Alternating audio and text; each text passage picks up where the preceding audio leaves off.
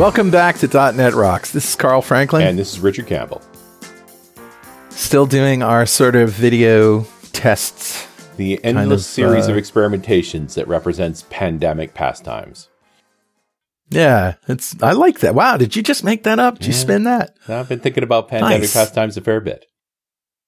Pandemic pastimes. Yeah. So, uh, anyway, we're all in our respective places and hunkered down like you would expect. But, uh, I, man, I got something really cool in a story for Better Know Framework. So roll the crazy music. Awesome.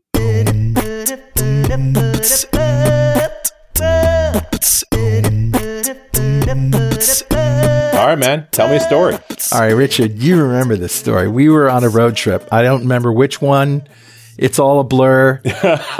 but yes, there's been a but, lot of road uh, There's been three of them, right? The road trips with the RVs and the whole the decals and everything. On one of these, I got an email from this uh, hosting provider, and I won't say who it is, mm-hmm. but it rhymes with slow patty. okay. Okay. I think people can probably figure out who it was. And they said, Hey, yeah. we like your show and we'd like to talk about advertising on it.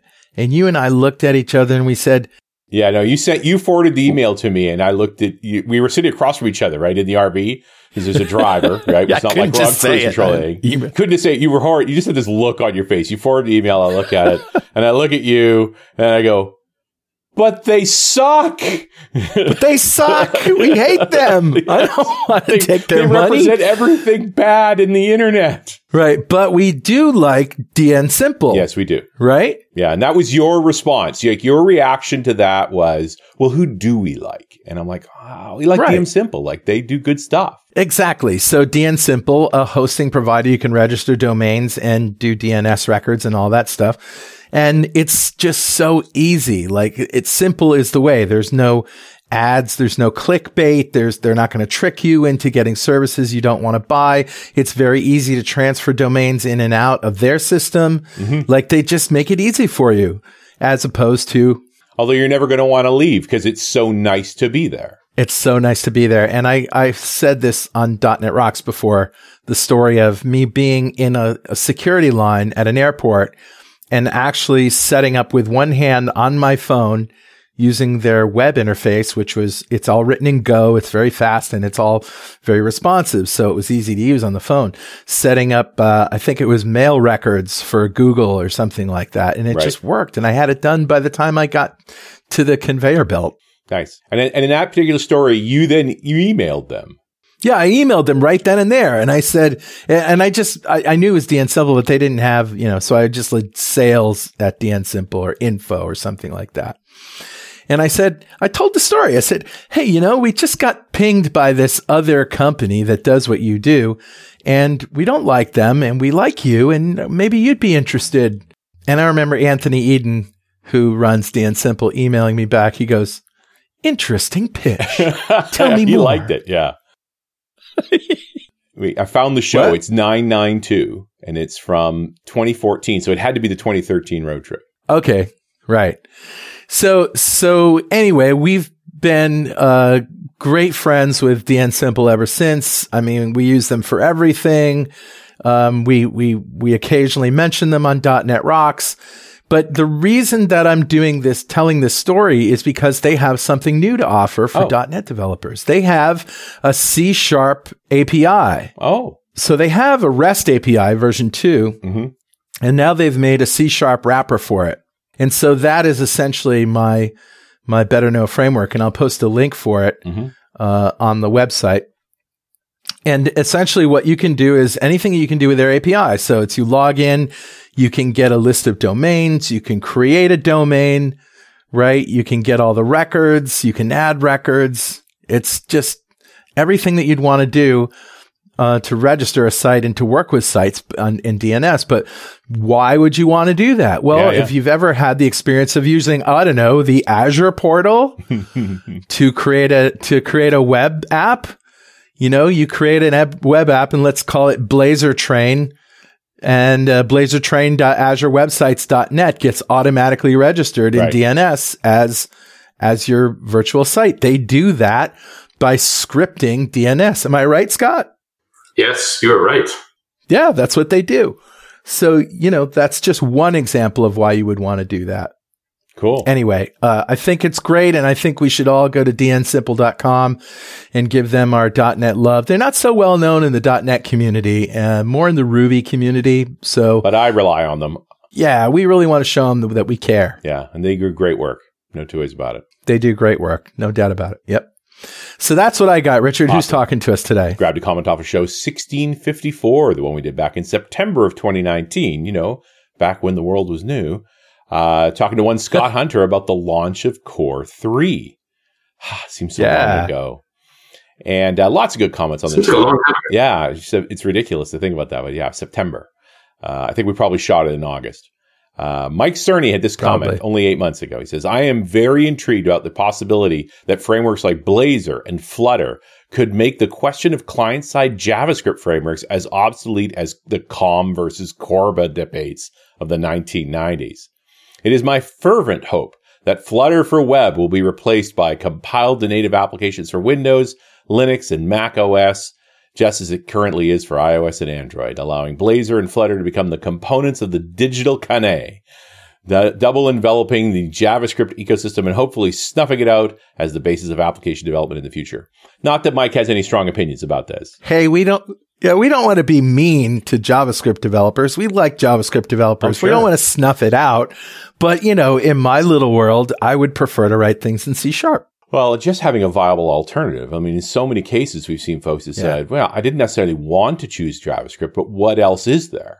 You know, they, they right. realistically, they, they, the native dev experience has been struggling. And, and clearly there's some cool right. moves going on right now that open up other possibilities.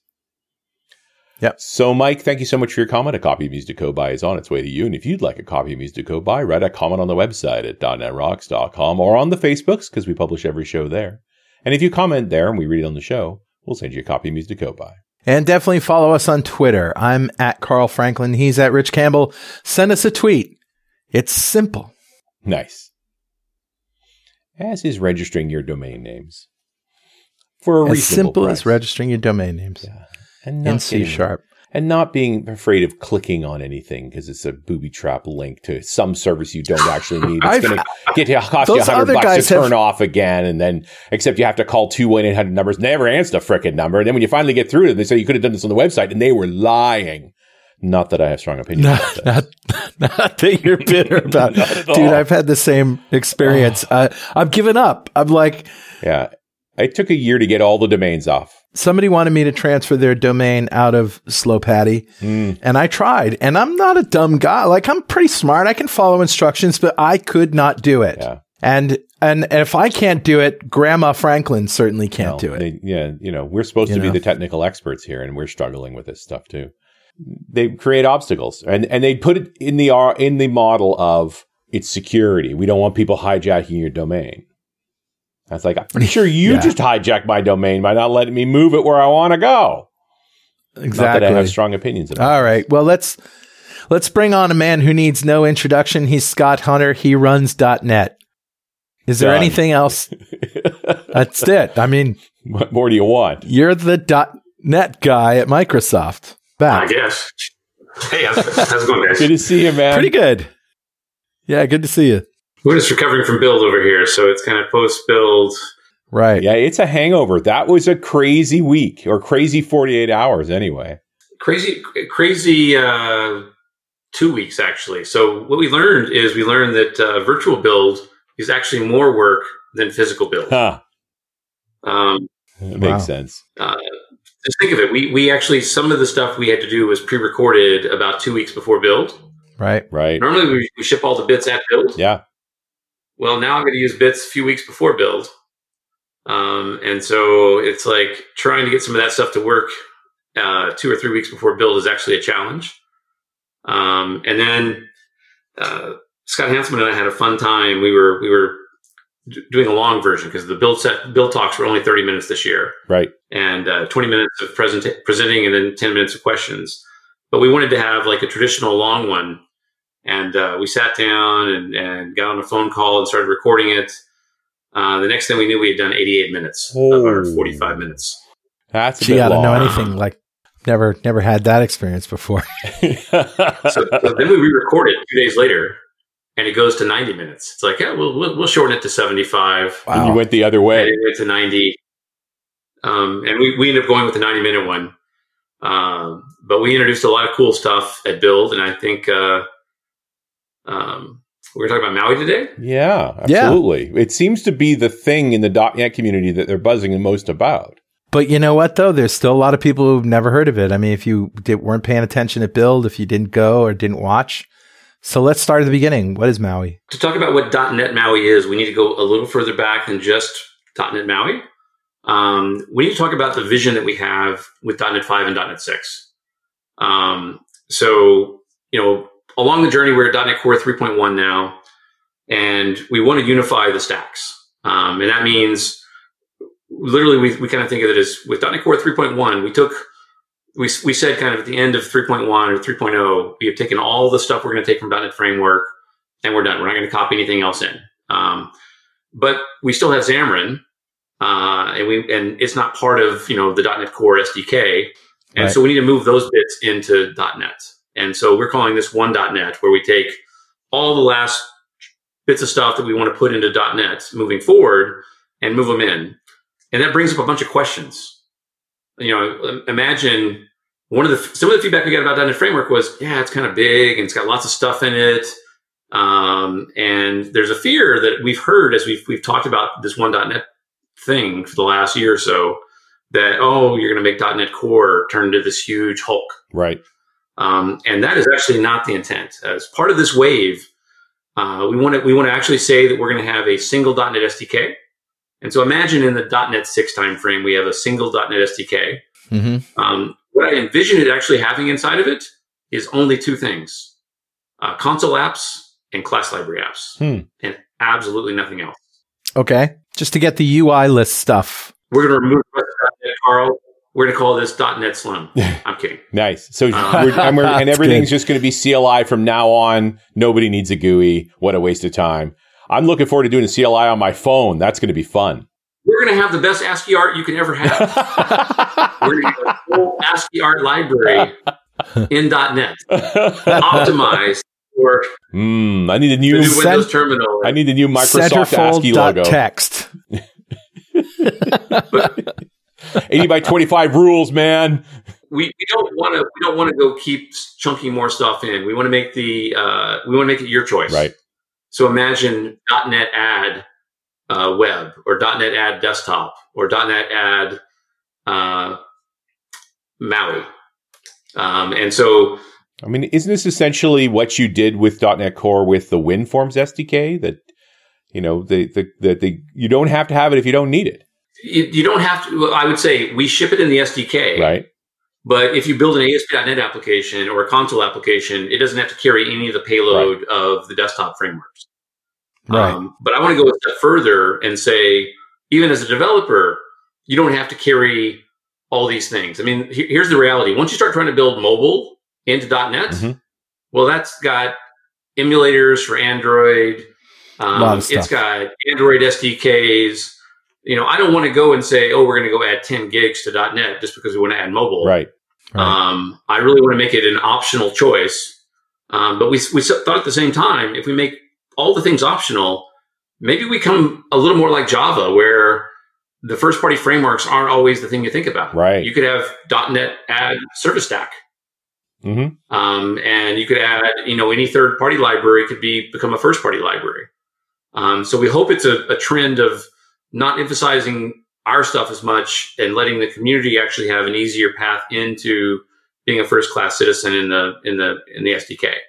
Can I just make sure I understand? So you're talking about in .NET 5, the .NET 5 core, for lack of a better word, is going to be headless. Uh, it- the the uh, being able to add components into the SDK will be a .NET 6 feature. Um, it, it didn't make the cut line for five because Oh, okay. it's a pretty big feature. Right. Yeah. But it means that you know today .NET Core ships with desktop and ASP.NET built in, Yeah. and in .NET 6 it would ship with just class library and console built in, and then you would just a la carte add whatever you want. You know, So if you what install about- Visual Studio web boxes and stuff like that, you'll get the pieces you need. Sure. So nothing's going away. And Maui is the UI, the the UI for everything, so to speak. .NET Maui is the UI for cross-platform UI. If you want to yeah. build a, a, single project that can target Windows, Mac, Android, and iOS, .NET Maui is the, the technology for that. And this is all .NET 6 timeframe. Yeah. So the schedule we have for like the .NET Maui project is, um, as I said, this add this being able to add things to the SDK uh, didn't fit in five. Right. Um, and some of that's just because of the way the situation in the world today. I mean, the reality is we're going to be a little careful and not try to overdo things, knowing that we've got remote people and we don't want to have burnout and stuff like that. So sure, you know, have to be conscious of what we're doing. Um, but the intent would be somewhere somewhere around the RC of .NET 5, uh, which is currently scheduled for around September. Mm-hmm. Uh, the oh, .NET okay. 6 branch would open up. And when the .NET 6 branches open up, that's where the .NET MAUI project will show up in that. And so I assume September, October-ish, you know, a, a developer can get nightlies uh, from GitHub. Interesting. So it's not that far away if you if this is something you're really interested in. And I and I just want to make it very clear here, Scott. You're not taking anything away, right? If I want WinForms in .NET 5, there's a WinForm solution for .NET 5. If I want WPF for .NET 5, there's a WPF solution for .NET 5. Like my current project should work. Yes. We don't plan to take anything away.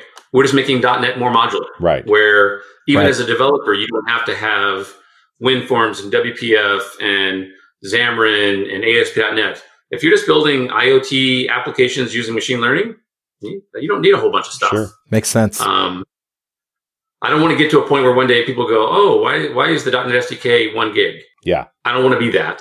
So as you're saying this, I'm thinking that currently in Visual Studio, when I create a .NET Core 3.1, say console app, am I linking in all of that uh, desktop stuff? You're not. So why is why don't you just leave it up to Visual Studio to handle, you know, what gets added? Well, as I said before, as soon as I add mobile, that means I have to add emulators and SDKs for other platforms. Right. Do I want to say that if you just want to build a console application, you have to have two gigs of that emulator crud and stuff like that? But you just told me I didn't have to do that. I mean, today when I build a .NET Core console app, I get just. Well, we don't have .NET Core mobile projects today. Oh, oh, okay. So if you check the Xamarin workload in Visual Studio, you get the Android SDK, yeah. you get a. Java implementation because the SDK requires that.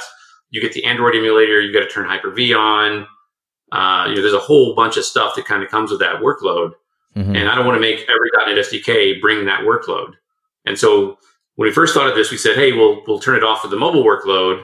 And then we said, well, why not just do it for all the workloads right. and let developers choose what they want?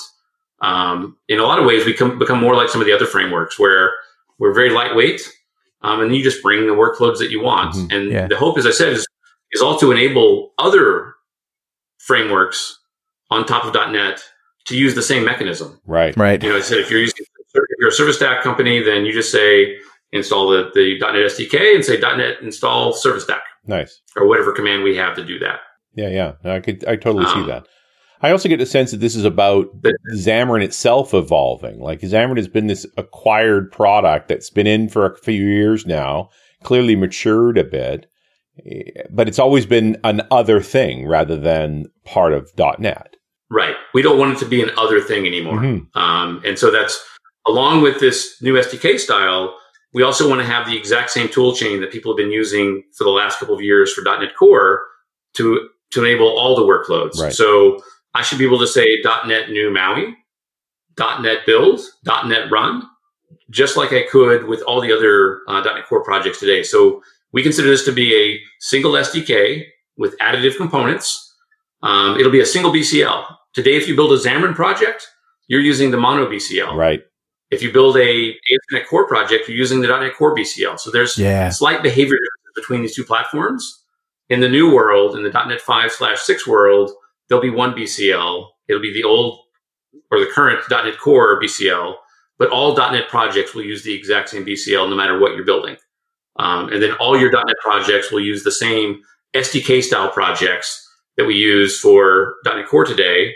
And then they'll all have the exact same command line tool interface that we've had for all the .NET Core projects. Nice. So it's that's why we call this a unification. What does that mean for .NET WASM, which is its own kind of thing and it's mono right now, right? Well, well, mono's not going away.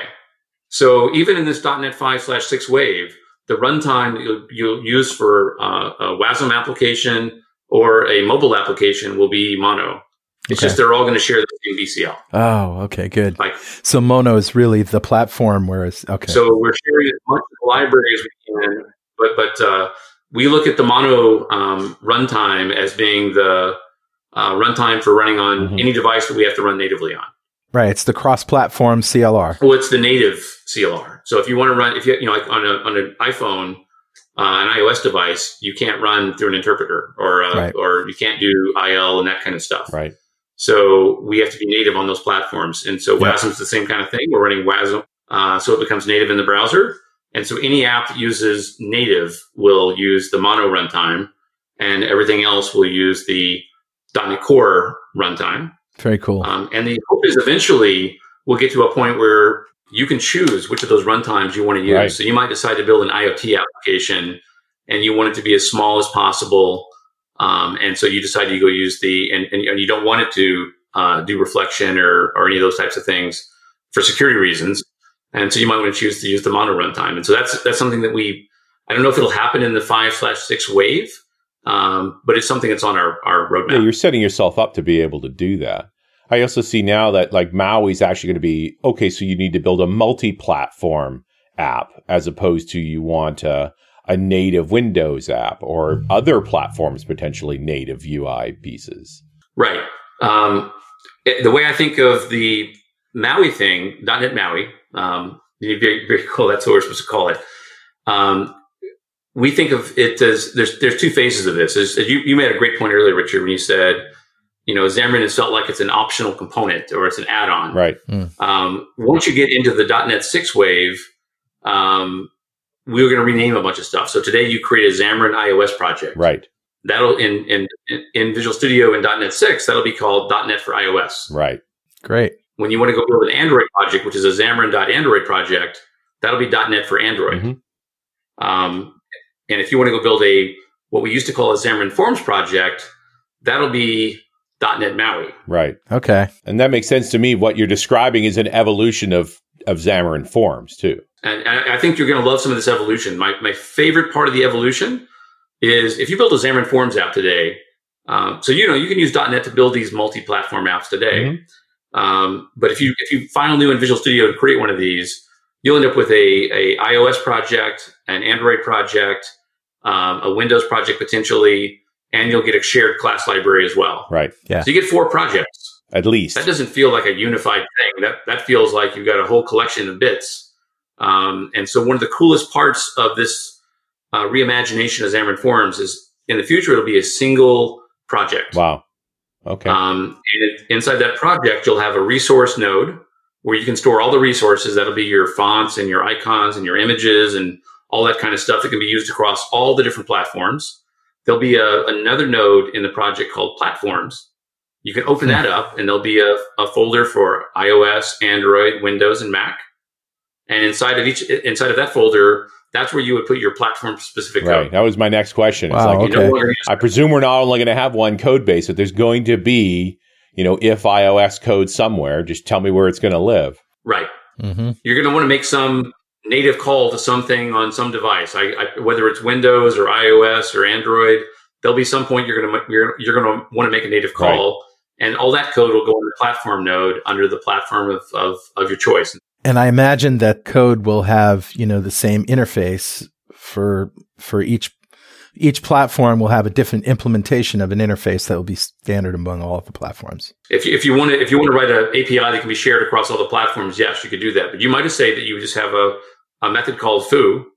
And on Android, you call some, some native call for, for that. And on iOS, you call some native call for that. For Windows, you call some, that's the non-interface version where you just you just do it manually. Sure. Um, yeah. Okay. And so I think that's going to be a cool aspect of it. Then another cool aspect of .NET MAUI to me is, you know, today it used to be when I tried to build a Xamarin Forms application or a Xamarin application, the hardest part was getting the emulators booted up, yeah. hmm. uh, getting a device connected. Uh, if you're on an Android device, you got to put the device in developer mode. You know, there's a right. lot of steps. Yeah. Um, and so one of the real cool things about this new unified model is now the default choice is when you're on a on your Windows machine, Control F5, F5 just runs on Windows. So you don't have to have an emulator. You're just running natively on the platform. Right. And so your inner loop is really, really, really good because you're doing it on, a, on the native hardware versus having to go do it on the Android emulator uh, or plug an, i uh, uh, an iPhone in, into the machine to go, to do that. So, Mhm. you know, once again, because it's a single project, you now be able to right click on the project and there'll be a deploy option and it'll give you a list of all of, of the uh, potential targets you want to actually go to. So, if, and I hear you correctly, then you're going to start testing on the Windows platform first because it's easy and quick and you got short cycle times. And at some point, you're going to want to check Yes. these things against Android and iOS and Mac as well, but not for every iteration. Exactly. Okay. E- Exactly. I mean, uh, we've all done it. Whether you're using Android Studio or you're using uh, Xamarin, Mhm. you know, copying an app to a phone, it takes a little bit of time. I mean, we you have to copy megs, you know, across a cable to a phone, uh, which is it's not fast. Yeah. Um, Right. Another cool part of this, which is something we've already shipped that that folks don't really, a lot of folks haven't captured or, or picked up on, is um, we have two technologies: hot reload and hot restart. And um, one of my favorite demos that I do these days is I take a Windows PC and I take an iPhone and I plug it into the Windows PC, and then I control F5 to the iPhone. Right. I didn't install any tools on the iPhone. Yeah. I didn't do anything magic. I don't have Yeah. a Mac. I just plug the device in and it works. Um, and that, that will come over with .NET MAUI as well. Um, and I think that is phenomenal tech. So it's like, as, as Richard said, you inner loop on Windows first. And then when you want to try it on the device, just plug the device in Right. um, and you get this hot, hot restart, hot reload feature. And uh, for people that don't know what it is, first off, it is that quick connect. But Yeah. once I connect it and I run the app the first time, uh, as I said before, typically you, you copy a whole bunch of files over to the app, uh, to the device to get the app running. Once that app runs the first time, when I make a change, we just send the delta Nice. across the wire. Yeah. yeah. So we don't have to go send 50 megs or 60 megs back to the device each time. So you make a change in Visual Studio and you press save and we shoot the diff across the wire very quickly. We reject the, the app on the, on the device and the code just runs. So you can literally change the XAML or change the C sharp for your application in VS and the app should refresh almost inst- instantly, uh, making that inner loop super, super fast. And that works today? Well, and you're speaking to me about that UI twiddling problem, right? Like you're constantly, you got it working, but it doesn't look quite right on iOS and you got to twiddle the UI, UI. So it's little changes over and over and over again. It's aggravating if it takes a long time. if it's if it's 20 seconds or 30 seconds each time you do that um, uh, it's aggravating and so we ha- uh, carl to your question yeah we have that today uh, today that works in ios we want to bring that bring that to android as well because android has the exact same problem So, so wait a minute before we move on to Android. What you're saying is, I no longer need a Mac to compile a Xamarin iOS app. You're, are you compiling it right on the phone itself? we are compiling it on the phone itself Hello, hello, hello. you can't publish it to the store like that No. you, you know you have to you have to Yeah, publish sure. the final the final app to the store uh, uh, the, the cool thing about this is uh, if you have an iphone um, all you need to do is have iTunes on your machine. You have to go to the developer.apple.com, create a developer account, which are free. Yeah. And with all the all that, you can actually just plug your iPhone in and run your app directly in your iPhone Now, with no hiccup. now I have a dilemma. Do I sell my MacBook? Do I cancel MacinCloud? Well, I, I have a problem well, now. let, me, let, me, let me be clear. If you want to publish the app to the to the iOS Yeah. App Store Yeah, or the Apple App You still have you to go through use a the Mac, stack. a Mac for that. yeah. yeah. Um, okay. so the, a Mac has to be, but but if you have ten developers, they don't all have to be No, you could have juggling a bunch of hardware to make that work. They can use whatever. If they're comfortable with a Mac, then use a Mac and use Visual Studio for Mac.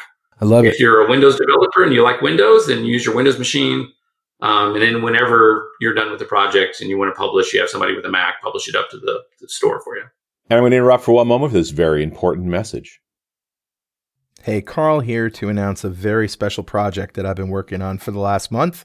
And now it's launched. It's called Blazor Train. That's right. It's free Blazor training, YouTube videos. It's a complete class. We've got five episodes up there, including an interview with Steve Sanderson and David Fowler. We're going to have new content every week. Go get it, folks. BlazorTrain.com. And we're back. It's Richard Campbell. It's .NET Rocks. That's Carl Franklin and that's Scott Hunter. Yo. And we're talking a little bit about .NET MAUI. And I remember from the build, there was this sort of theme of developer velocity. And to me, that to, is all about cycle time. And what you've been talking about so far is shortening that cycle time. That if I can quick yeah. deploy to an iOS device over and over again, even though it's not going to get me to the store right away, but it will get me tweaking that UI in less time so that I can get to a product that I do want to push through the long pipeline to the store. Hell, getting to the store takes weeks anyway, doesn't it? I mean, what's a build time? Uh, they, really? usually under a week now. I, I, have never published a real app to the store, so I can't tell you how long it takes. But, but uh, we were dealing with that with um, HT box sure. stuff, and uh, and the problem is when there's an iOS update, everybody's pushing to the store at once, and it's a week. But uh, it's agonizing to develop through that process. It's just so slow that people avoid it like the plague. Or you build totally native, right? Like you you go Swift all on a Mac like then the cycle time's a little better. This unified dev environment that we all want because we don't want to build for an individual platform. We need a, we need short cycle times. It's, it's hard. Um, back to a question you asked, Carl. The tech is available today for iOS. Um, we plan to bring that tech to Android as well because you know once again Android has that same inner loop problem, um, and so our eventual goal is to have it on all the platforms. Um, and and I'll be honest with you, while we have some pretty good tech for iOS today, I want the same uh, tech for uh, Blazor. I want it for yeah. ASP.NET Razor or MVC. Absolutely. I want it for Web API. Um, you know, .NET's got amazing runtime performance. Our inner loop is not as good as it could be, and that's that's an area that you'll see us continue to work improving uh, in .NET 5 and .NET 6. Well, to me, Blazor is still at the beginning of all this, right? Like you guys just getting feature bleed. I'm loving Blazor. Man, it's so effing good. It occurred to me that you've set up a model now that as new platforms emerge, it won't be hard for you to adopt them. Yes. That to me is by unifying this architecture, because the platform I'm waiting for is the augmented reality device. And I, I would hope it's HoloLens. I don't know that it's HoloLens. If it's something else, it wouldn't matter because you could still build out a library in the .NET six time frame that should be able to just let us develop against it. And you know, as a testament to that feature, look at WebAssembly. Look how fast that came together from Mono. I mean, you you basically had a cross-platform CLR. You compile it to WebAssembly. Boom, you're done. There's still a ton we can when do there, Carl. So the you know the the, yeah. the Blazor WASM that we just shipped um, as part of build is just the beginning. Um, yeah only parts of, of your application in Blazor WASM are actually running native. Some of them right. are still running through an interpreter right. on the on the device, and so then then are on the browser.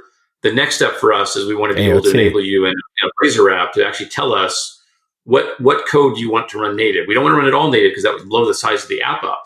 Right. But imagine you're doing a bunch of math or or you know graphing or something like that. Mm. Imagine there being an attribute you put on methods uh, and uh, with that attribute, that tells us it's a hint. Hey, if you can make that native, make it native. Or even better, GPU. Yes, that was a demo I wanted to do at Build. Actually, that I that just fell through the cracks was um, I was going to do Fibonacci uh, oh, and nice. show it both in JavaScript and then show it with Blazor and then add the native uh, attribute to it to show it running. Um, but we kind of optimized to actually ship Blazor instead. Yeah, I, I, it was a good choice. I mean, Blazor isn't currently winning any performance contests, but the fact that it's running and you're, you're not noticing any big difference with your standard line of business applications, you're not noticing the speed problem. I mean, unless you're building, uh, games, which of course, you know, the, the AOT model of WebAssembly is the next thing, right? So that's ahead of time compiling that, that, that will, uh, how does that work into the the the what's native and what's not story? So we we do some of that today, by the way. So so Blazor WASM is doing some AOT today. We're AOTing some of our tech. Okay. Um, so you know, we actually went and looked and f- figured out which parts of our tech were the most critical to make an app run fast on the uh, in, in Blazor WASM, and so mm. we do AOT some of that already. Our hope in the future is to give you, as I said before, the choice so you can decide. Uh, hey, tell us to AOT more tech because, as you said, I don't think it matters for most. If you're building a Forms app or something yeah. like that, it's not going to matter at all. Um, it's only when you want to go do something where you're doing machine learning or Yeah. you know computations or uh, as you said, gaming. Uh, but there's actually quite a few Blazor games. Uh, Yeah. they're pretty good. Early on, we looked at what was it, Richard? An asteroids game Yeah. that was written in WebAssembly. It was written in C or something. It was really fast, but well, it that was, was like, the whole thing, right? Is that playing- you could take all the C code and just run it inside of WASM because it was it's uh, fundamentally it's C, right? Oh, you guys nailed the size of the of the .NET WASM, the the Mono CLR. It's less than 800k. Think about that. Yeah, it's not, it's not bad. We, we still think there's more work to be done there. That was one of the uh, as we were rolling into build. You know, prior the, the the biggest priority is on on knocking size down was on the Blazor side. Right. Yeah. Um, all up, pe- people always ask us, you know, can you make a smaller, you know, executable in in uh, .NET? Um, I was in, one of the demos I did at Build in the long talk was we took a .NET New Web app and uh, three dot you know 3.1, 3.0, and 3.1 have a feature where you can make a single exe. Um, and we have a feature where you can turn a linker on, and we'll try to throw out as much of .NET that you're not using Shake the tree. shake the tree a little bit. Um, and and that .NET New Web in 3.1 that ends up with about a 45 meg file. Um, and by the way, there's lots of things we can do to make that file smaller. Like for example, well, first off, the 3.1 single executable is not the most optimal. Um, we, we we it was the first step.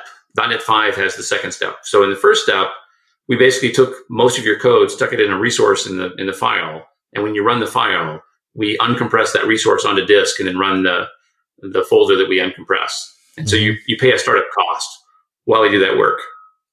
Uh, in .NET 5, um, we don't do that anymore. We can actually just run the executable. And so your startup time is going to get a lot better because we're no longer Yeah. doing that uncompressed. Nice. Um, so I showed in the long talk, I took a that same .NET New Web and I built it as a single exe uh, with linking turned on, and it went to 17 megs. So Nice. 45 megs, 17 megs.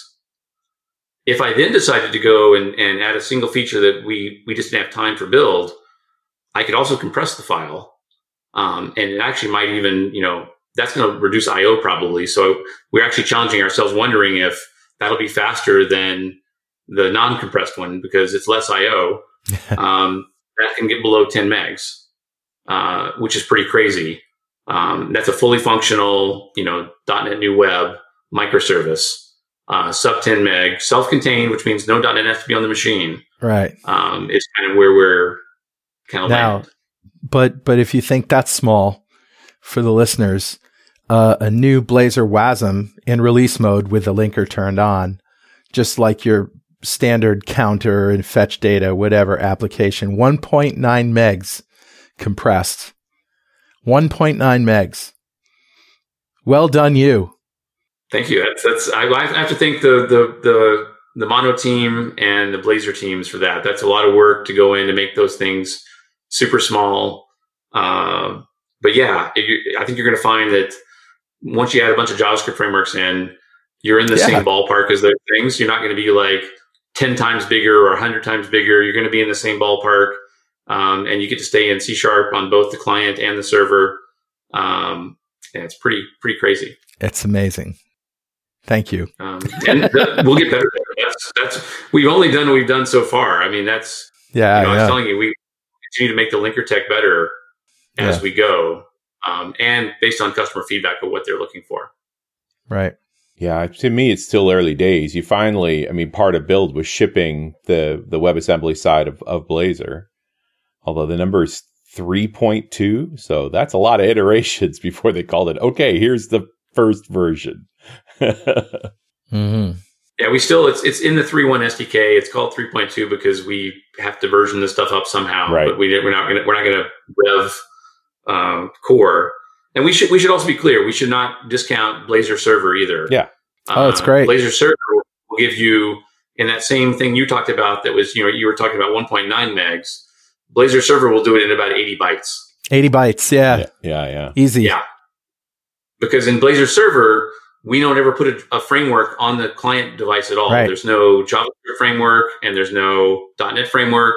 Well, there's, There's a little. JavaScript, but it's it's just to interact with the DOM and do SignalR. There's just a little JavaScript. A little shim, yeah. It's, it's, enough shim to basically, you know, for people that don't know how it works, for Blazor Server, we render the screen on the server, and then we initially we'll ship it up to the client.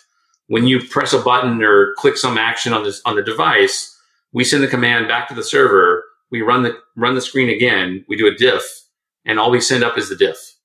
And so, in the case right. of that counter example, when you press that button, 10 bytes fire across the wire probably yeah. to go and nothing and do a loop to do that. So if you want the smallest, you know, I, I like to say if you want a super small spa, Blazor server is an amazing way to do it. Super the way to go.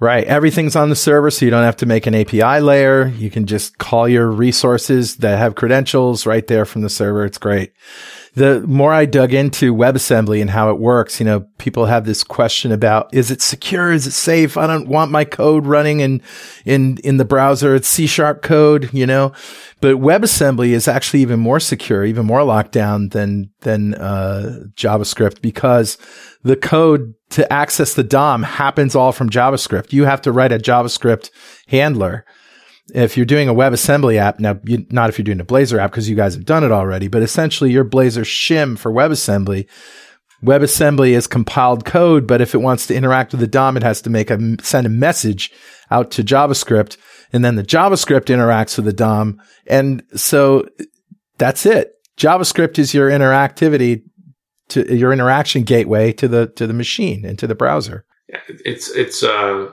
it's funny because I, you know, all three of us have all been around for a while, mm-hmm. and we mm-hmm. watched, you know, the Java plugins uh, for running Java code in the browser. We watched, you know, mm-hmm. Flash. We've seen ActiveX, um, and all three of those were never secure. And it feels right. like WebAssembly is the first time we kind of got this thing right, where because we already had browsers running sandboxes already, yeah, right, putting another right. thing in the sandbox, you're already in the sandbox. Yeah, yeah, from the from an IT perspective, there's just no new attack surface, right? I already gave you permissions for the browser. Right. That's all you get. You get no more, and you don't need any more. Don't need any more. The the other thing that's interesting is knowing what I know from diving into it. The that WebAssembly interaction is the perfect place to abstract for Blazor Server and Blazor Client because you're sending messages anyway right? So you just put for Blazor Server, you just put a SignalR layer in between those messages and where the code runs. It's it's really brilliant. I'll throw out one crazy thing um, that we have a demo that we didn't do at Build. Um, I apologize, Steve um, Sanderson, for outing this. Um, we we we we also are experimenting with taking the two technologies, .NET MAUI and Blazor, and merging them together. Wow! Um, and this huh? will let you have a Blazor app. It's a web app. So this is for developers that want to do a web apps, kind of Electron style apps but we host them inside of a native app, a .NET MAUI app. And so now you've kind of, kind of got a, a Blazor app that actually has access, a WASM, Blazor WASM app potentially that, that has access to the actual underlying hardware. Right. Based on the runtime that .NET MAUI provides. Okay. So how's this different? How's this different from the Blazor mobile bindings that you guys are working on? Um, this is different because the Blazor mobile bindings, you can only put uh, Xamarin controls inside of that. This is the full web. You can you can put web in this thing. So if you want to go write a Razor page, um, it's full web. All right. So uh, is it using web window or something else? It's using a web view. Yeah. So it's going to use a web view. Web window. Uh, so basically, just like an app, we host a, uh, you know, in our case, it would be an Edgium shell or web web view. Oh, web view. So like the Chromium web view. Yeah. Got it. Um, and so native shim to launch the web view. And then you've got your Blazor running inside of that. So it feels like a PWA, but it has full access to the hardware. And if you want, because it's actually a .NET MAUI app, you can put native controls in it as well. Um, you know, it's Steve Sanderson has an awesome demo where we've got native controls and we have web controls side by side and they're sharing state. So as you press the counter button on the web side, it updates the, hmm. the screen on the native side. Um, but it gets to we we think that uh, this is an area that we as the .NET team are just kind of exploring. We call these hybrid apps. Um, yeah. And a lot of Microsoft apps you use today are very hybrid, where they it's a mix of native technology right. and a mix of web technology. Sure. And that's a space that we're going to explore. Um, you know, maybe in the .NET six and beyond timeframe of enabling that for our developers as well. So I got a business card from Steve Sanderson the other day, and his title said "Super Genius." Straight out of yeah. He's just a madman. That guy yeah. is freaking no, brilliant. pay attention to whatever he's working on because he's thinking about a problem you're going to have a year from now.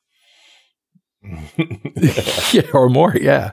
He, he's super genius and super demo. Um, yeah. I have never seen a person. He did a demo at the MVP Summit a couple years ago where he basically wrote a mail client on the stage and he just fired away for an hour. Hmm. Never missed a stroke, never messed wow. up.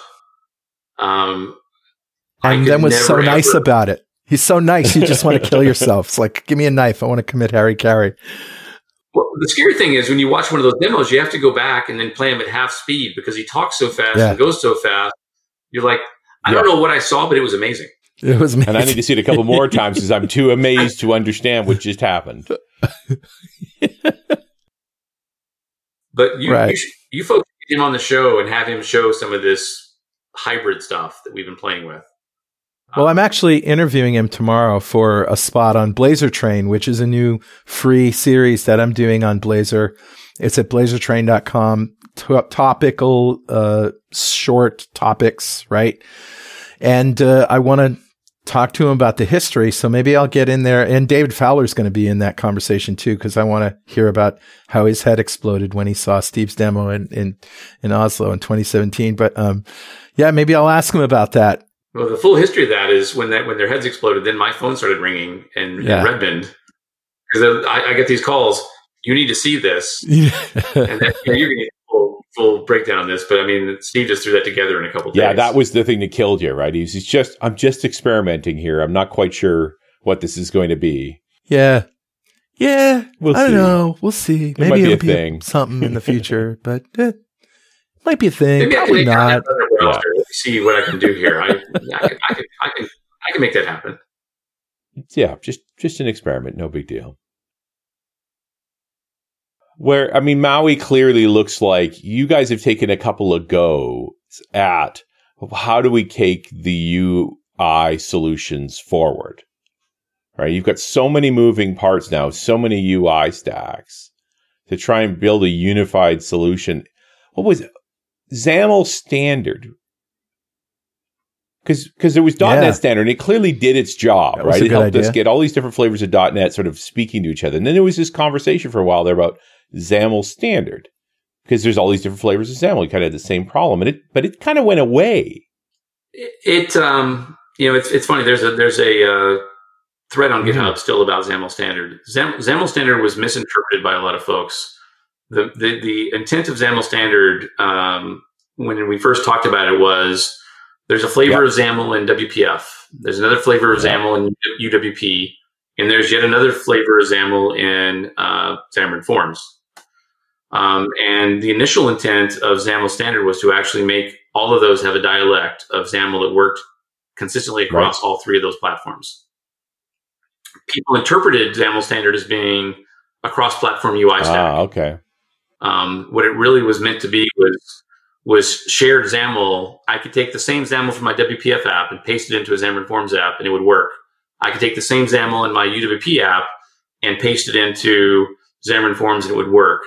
We did about 31 changes. I, it's, it's, it's, it's in the 30 plus changes. We did uh, changes in XAML mm-hmm. in Xamarin Forms uh, as part of the XAML standard effort but it was wildly misinterpreted as cross-platform UI. Yeah. Because what you're describing is what .NET Standard did too. That if you've written code that ran in .NET Standard 2.0, it didn't matter which .NET stack you ran, it ran. So, I mean, right. what you're describing is completely the same concept. But I guess, yeah, people, because it, because it's UI, they just react differently to it. It's not the implementation that's different though. It's just the standard of XAML. It's the XAML. It's as Richard, Richard nailed it. It's like, hey, I can take the XAML from my Forms app and paste it yeah. into UWP. It'll just work. Mm, it was right. trying to make those dialects come closer together. We never could do what we really wanted to do with it because it would have been a massive. We so we did we did about 30, 30 to thirty one fixes. Hmm. Um, but anything beyond that For was somebody. a massive breaking change. Hmm. .NET Standard, called no. was not a breaking change at all. It was like here's a list of libraries that we're going to guarantee work on all .NETs Yeah. Um, making XAML standard saying, here's a new dialect that works on all platforms. We didn't think that was what customers wanted was to basically go and have us make a huge breaking change to XAML. Um, so yeah, it's a, it's a, and by the way, it's still valid. If you there, there with with .NET MAUI, you know, we have a repo on GitHub on uh, for this project, and there's people asking us which XAML are you going to support? Are you going to support the uh, WPF XAML or the Win or the or the UWP slash WinUI XAML or the Xamarin Forms XAML? Um, that's something. By the way, that's an area that we didn't even talk about yet. Is um, when we think of .NET MAUI, we also want to enable another thing too, which is what if you want to write your UI? You know, XAML's been mm-hmm. something that's been around for a long time. Uh, we've used it across various things inside of Microsoft. Um, but you know, there's a lot of popularity to model view update patterns today. Um, uh, simpler binding, uh, simpler syntax in some cases, and so we're exploring that with .NET MAUI as well. So there's there, we're going to give you two dialects of building UI in, in .NET MAUI. One is going to be the XAML that you know and trust, and one is going to be right. I just want to build it in C sharp. Right. Um, and so you can basically write a, a, a stack of UI uh, in C sharp. Uh, James Clancy on the team has a project called Comet. Uh, you can search for hmm. James Clancy Comet in, in, in, Google and you'll find that in GitHub. Uh, and that'll show you what it looks like to go build uh, native UI in C sharp. Um, and then we have, you know, he's working with Mads Torgersen on our team, who, who, who kind of like yep. drives the direction of C sharp. Yeah. And we're asking ourselves, what can we do with C sharp to make that UI that you would you would build using native C, C sharp have less you know junk around it, cleaner. Uh, so, are there language changes we make in C sharp to make that easier? Just like when we did LINQ, mm-hmm. um, we made plenty of language changes in C sharp to enable that. Um, so, we're taking a look at that as well. Um, so, I think there'll be two options building UI. Uh, you know, in the in the .NET I found Comet on GitHub, and he points out that it is a model view update toolkit. And I don't know that we've really talked about MVU at all, yes. right? I mean, most of MVC, obviously, MVVM, popularized arguably by Silverlight, but still certainly an important model in anything XAML-ish. What do you say about model view update? Well, that's the, the, the, cool thing about that model. If you look at it, you just change you change the variables and the screen updates, right? Um, and that's that's kind of the, the gist of it is you know, you just change the data and the platform wa- is watching the data and, and, and, things change. I, I like think that. of it, you know, look, if you look at uh, building a, a Xamarin Forms app today mm-hmm. and you want to show a Boolean, you have to go write code to convert that Boolean into the binding syntax that works uh, in, right. in, in XAML. Yeah. If you look at a Blazor app, you know, which Carl's been playing a whole bunch with, you don't do any of that. You just no. you just go and say, I want to bind the Boolean to the screen here, and you change the value of the Boolean somewhere in your code, and and the screen updates. Not only that, but you can do conditional UI. Only show this markup if this Boolean expression is true, which I love right. that. But that's Razor. I mean, you know, we we've been doing that for a while, but I love it in the context of Blazor. But this is an area we're going to explore, and uh, it'd be, you know, I'd also recommend sure. doing a show with James Clancy.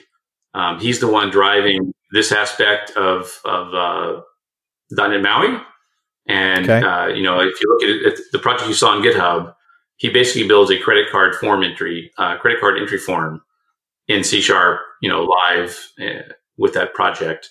And that that project also supports all the hot reload, hot restart things I was talking about earlier for the, the Xamarin Forms apps, uh, which is you just change the code, press save, and the UI refreshes immediately. And so uh, um, he'll be driving a lot of that. That's pretty wild. In the .NET MAUI space. Wow, that's great. Uh, Scott, two minutes left. Anything else that we didn't mention you want to throw out there real quick? We don't get a chance to talk to you very often. Might have missed something. I, you know, I think the big thing that we, that we have for developers right now is, is my going away message is, you know, we .NET Core 3.1 LTS is out there. That's the long term support version of .NET Core. Mm. Um, if you're building a new .NET app, mm. you really should consider that tech. That is the tech uh, that will put you in the right place to be ready for .NET 5 and .NET 6. Um, and it's it's it's ready now. I mean, it's ready for you know we've got WinForms WPF in that. We have gRPC in that for doing you know if you want to use more kind of binary protocol versus doing REST. It has awesome REST support.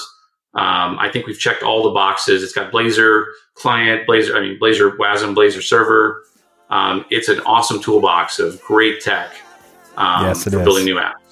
and certainly nothing to be afraid of. You're going to find that there's less goo and less complexity in the, the core versions of your favorite uh, project types than than you're uh, currently used to. It's everything we learned over the last 18 years. Um, Hmm. You know, it was why you see less, you know, stuff Right. Less in those stuff. things. Yeah, love it. Thank you, Scott Hunter. It's always a pleasure talking to you. Thank you. All right, and we'll see you next time on .NET Rocks.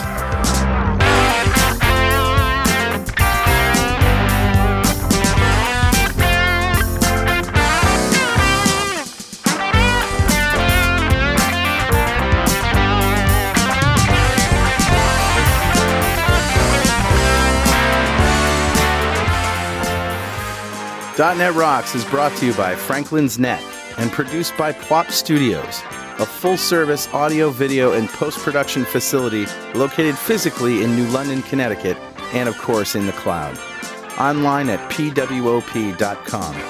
Visit our website at dotnetrocks.com for RSS feeds, downloads, mobile apps, comments, and access to the full archives going back to show number one, recorded in September 2002. And make sure you check out our sponsors, they keep us in business. Now go write some code. See you next time.